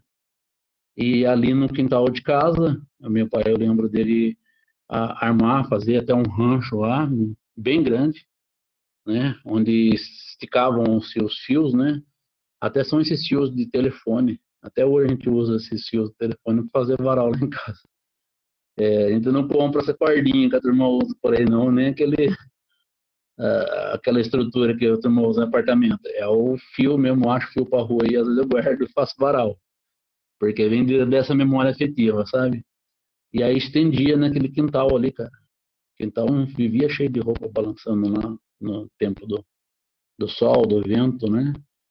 E quando chovia, cara, tinha que né, ficava aquela roupa até apertadinha debaixo do rancho lá, que muitos, muitos, muitas, muitas camisas mesmo, né? É, e chegou até uma época que o seu Valdemar chegou a fazer lá onde funciona a, a bilheteria, né? Ali da parte social, ali, ali da parte social não, da parte da arquibancada. É, ali, ali onde tem próximo à rua Argentina ali, né? Na parte de baixo da bilheteria, chegou a fazer uma, uma estufa. Foi uma época que choveu muito, acho que foi para os anos 87 mesmo, 86, por aí, e choveu bastante, sabe? E aí tinha que secar a roupa lá, cara. Pegou aqueles holofotes grandes que tinha, que utiliza aí no, na iluminação, para poder ligar lá, poder a roupa secar. Minha mãe lavava a roupa, minha mãe pegava a roupa molhada e levava lá para estufa, poder secar lá, sabe? E, cara, eu tenho a lembrança desses tanques, porque esses tanques aí eram a nossa piscina.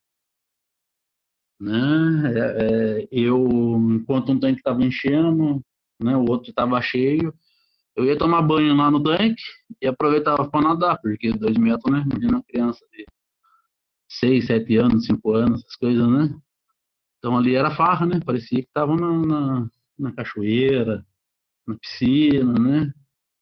Ah, eu lembro que eu ajudava a mãe a abrir as torneiras lá para encher os tanques, para depois colocar roupa suja, né? Às vezes ela colocava a roupa suja nas meias, assim, no, no chão. A gente vinha com a faquinha para tirar aquela que a gente chama de morceguinho, né? Aquela semente da grama, né? Hoje as, as gramas que estão aí no, nos estádios nem tem mais isso, né? Mas a roupa vinha, vinha cheio, né? Hoje é grama esmeralda, né? Se eu não me engano que é aquela onde parece pelinho de camelo, eu chamo de pelinho de camelo. Mas era outra grama, né? Esqueço o nome dela agora.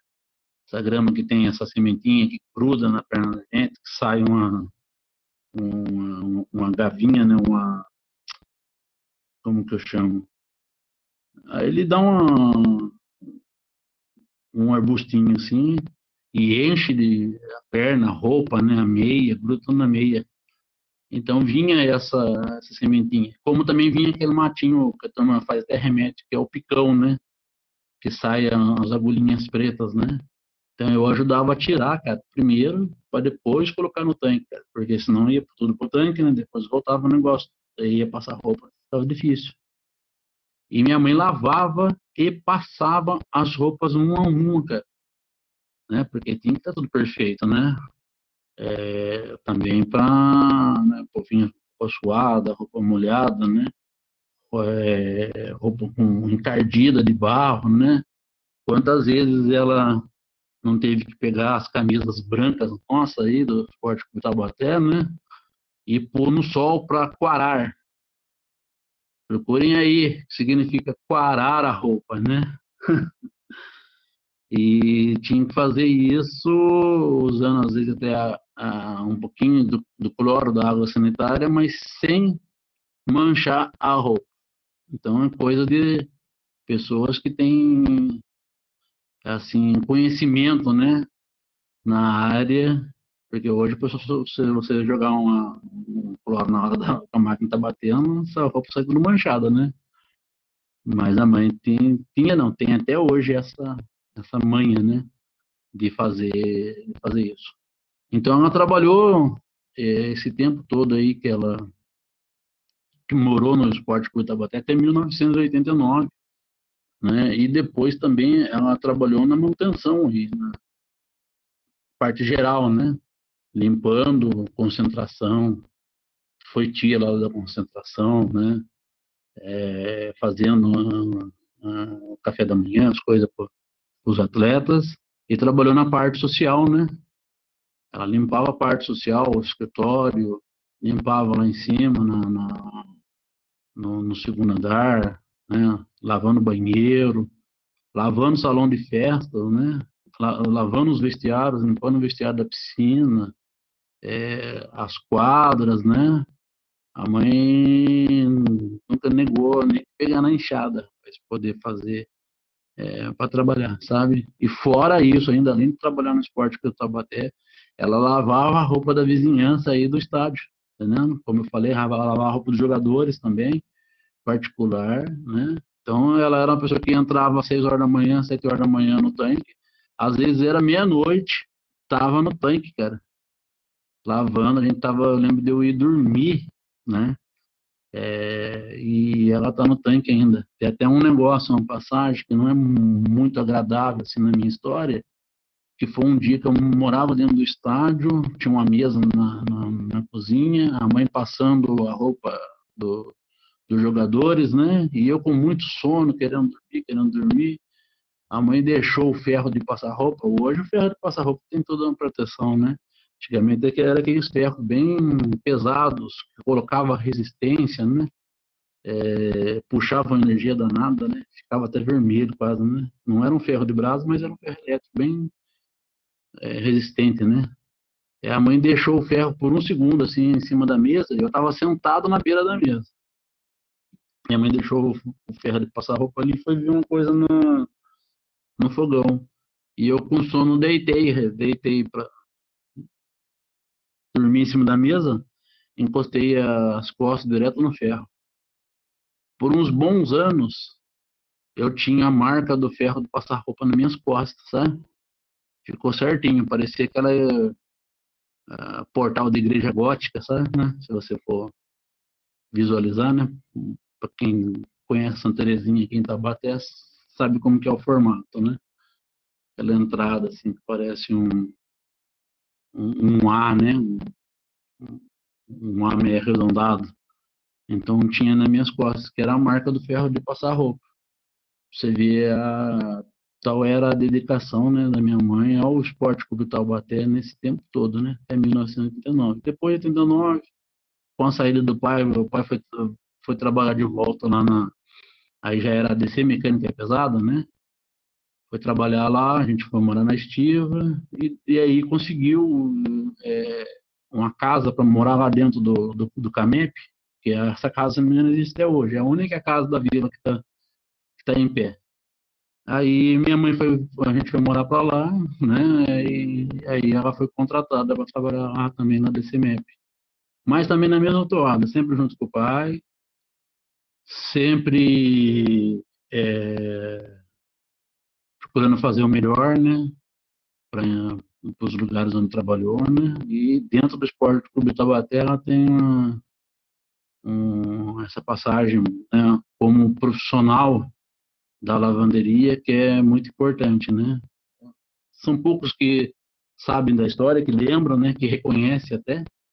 Inclusive quero deixar um abraço para o nosso amigo Felício Neto, o Felício quando fez o trabalho de conclusão de curso dele na Universidade de Taubaté de jornalismo, né? Ele fez um documentário, esse documentário aí depende que espero um dia ele colocar à disposição para outras pessoas verem, mas ele entrevistou minha mãe né? Levou, me entrevistou também, fomos juntos até a sede social, né? Fomos ali na, na, no estádio, né? E esse trabalho dele é um trabalho de referência que mostra essas pessoas, assim como você está fazendo aí no Memória Alve Azul. Ele fez mostrando pessoas que deram a vida pelos deram a vida para os partidos do Tabaté, né? E são pouco reconhecidas ou nem são reconhecidas, né? E minha mãe é uma dessas pessoas aí, né? Eu, como eu disse para você lá no começo também, ela, além de cuidar da casa, cuidar do burro, cuidar das galinhas, né? Cuidava da, do uniforme do esporte Clube Taubaté, né? Com tanto carinho, com tanta dedicação, né? E tá aí viva para contar a história ainda, né? Quem quiser procurar, é só nos acionar. Né? Mas, assim, da parte aí do, da direção, né? São poucos aí que, que lembram disso. Não, né? não tem foto dela em nenhum lugar, não tem... É, não vejo destaque em jornal, né? Mas a gente procura manter. A gente procura revelar, procura falar, Né? Ainda quero levá-la num jogo aí né? e espero é, que seja agora na, no retorno do Tabaté ano que vem, né? para ela ter a oportunidade também de relembrar esses momentos né? que eu acho que são importantes. Legal, André. Bacana aí também a história da sua mãe com o Alve Azul. E estamos chegando na, na parte final, André. Já agradecer novamente você ter aceito o convite em participar. E além de você fazer suas considerações finais, perguntar para você o que você acha do futuro do Esporte Clube Taubaté, o que você espera do futuro do burro da Central. Então, com relação às considerações finais, né, vamos começar aí pelo contrário, né, o que eu acho do futuro do burro da Central? É um clube que tem aí uma história centenária, né, que movimenta é, gente de, de todos os lugares aqui do Vale do Paraíba, sul de Minas, né, litoral norte, é, até gente da, da, própria Grande São Paulo, né, é, de região ali de Mogi das Cruzes, que sempre quando esteve aí no, no auge, né, nos bons momentos, conseguiu trazer torcedores, né, do, do nosso Alves Azul de outras cidades, né, um clube que tem essa característica que nós não vemos em outros que estão aqui por perto e até mesmo clubes aí da capital, né, que não tem essa essa, essa, essa paixão, né, torcedores com com essa paixão, é, é um clube que tem um potencial. Eu vejo um potencial reprimido, um potencial não explorado, uma memória, uma história é, muito rica que poderia ser mais valorizada para projetar isso também como oportunidades no futuro, né?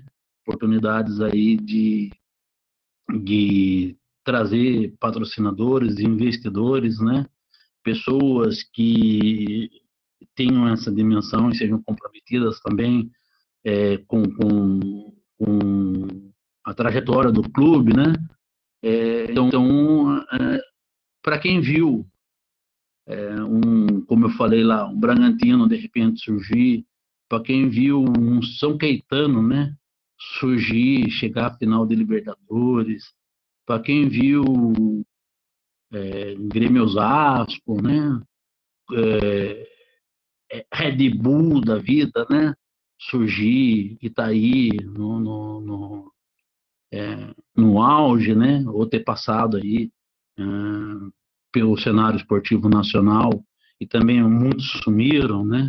Como é o caso do Novo Horizontino também, que a gente via jogar aqui, o clube chegou até a falir, depois retornou com outro nome, né? É, mas mantendo a essência e tal. Então a gente vê que o Taubaté tem é, potencial. O Taubaté é, pode e merece, né? Estar num patamar mais acima que vai muito além de disputar uma Série A2, não que não tenham grandes, grandes equipes na Série A2, né? Do, de um campeonato paulista e ficar por aí, né? E alguns campeonatos de base, né? Nós temos condições aí de, aí de ter time na primeira divisão do Paulista, ter time na primeira divisão do Campeonato Brasileiro, né? Por que não disputar uma Libertadores? Por que não? Né?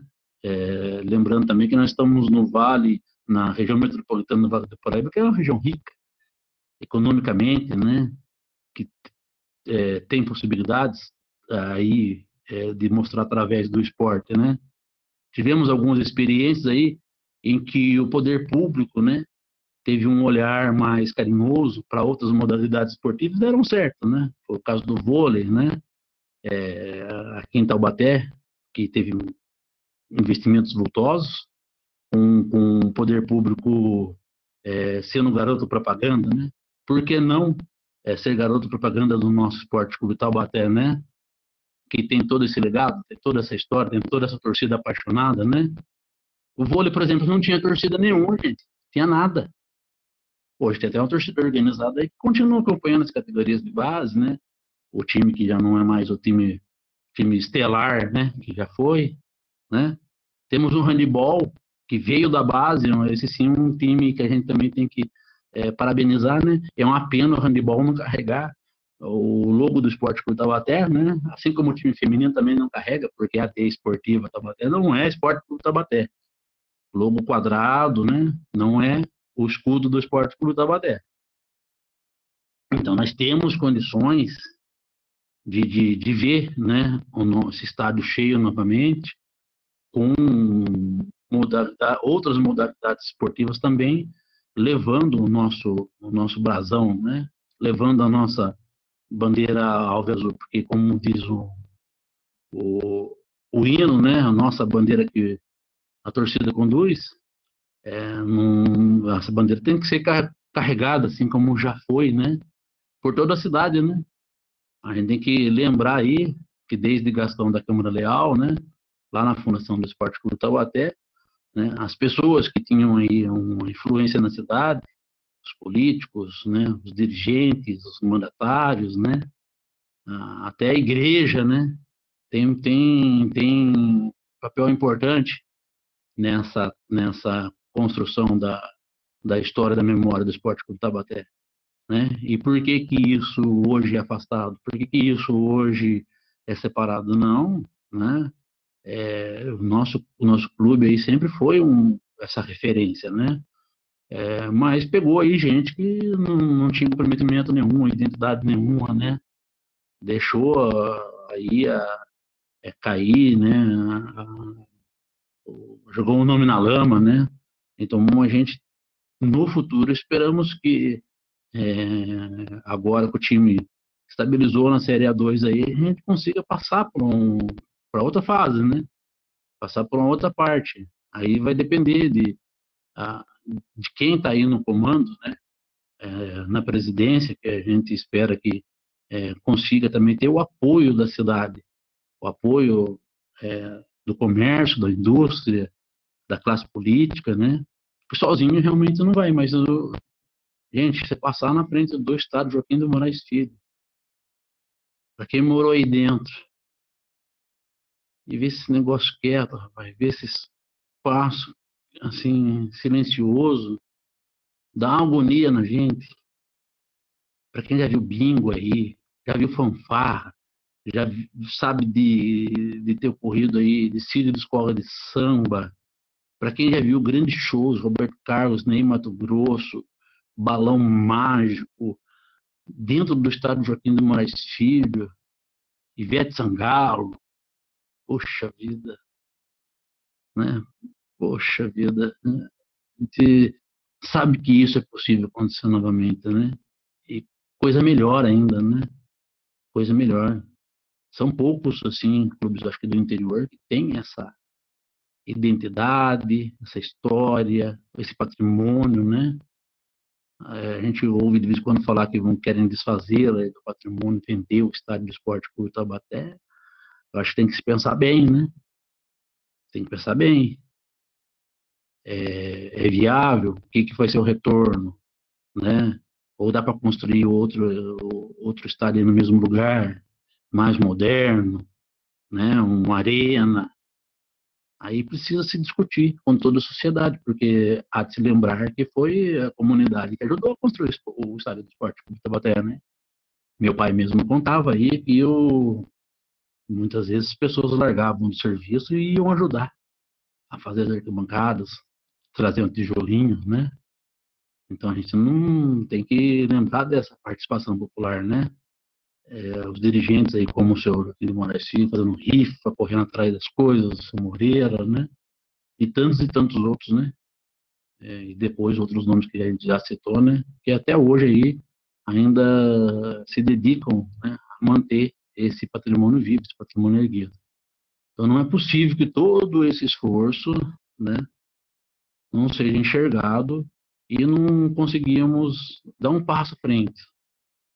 Né? Como eu falei, outros clubes com menos história, com menos memória, com, com menos condições, já chegaram a, a, patamares maiores, mais longes, né? mais altos.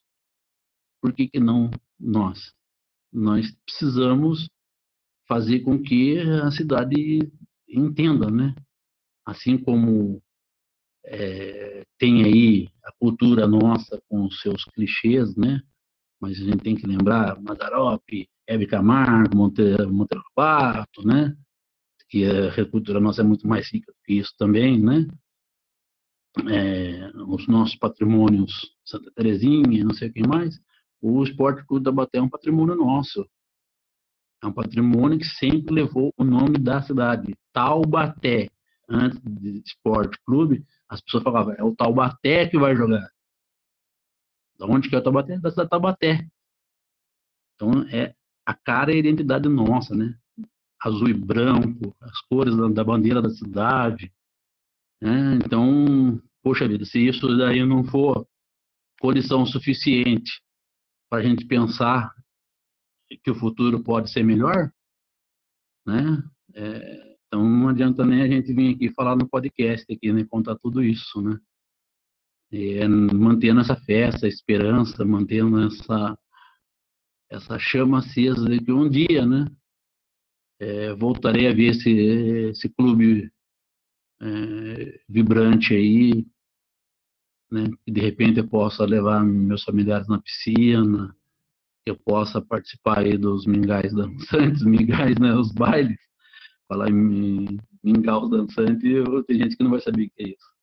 Mas participar dos bailes, das festas, dos encontros, né? Dentro do Esporte Clube e assistir aos jogos, os grandes jogos aí, com, com os grandes times, né?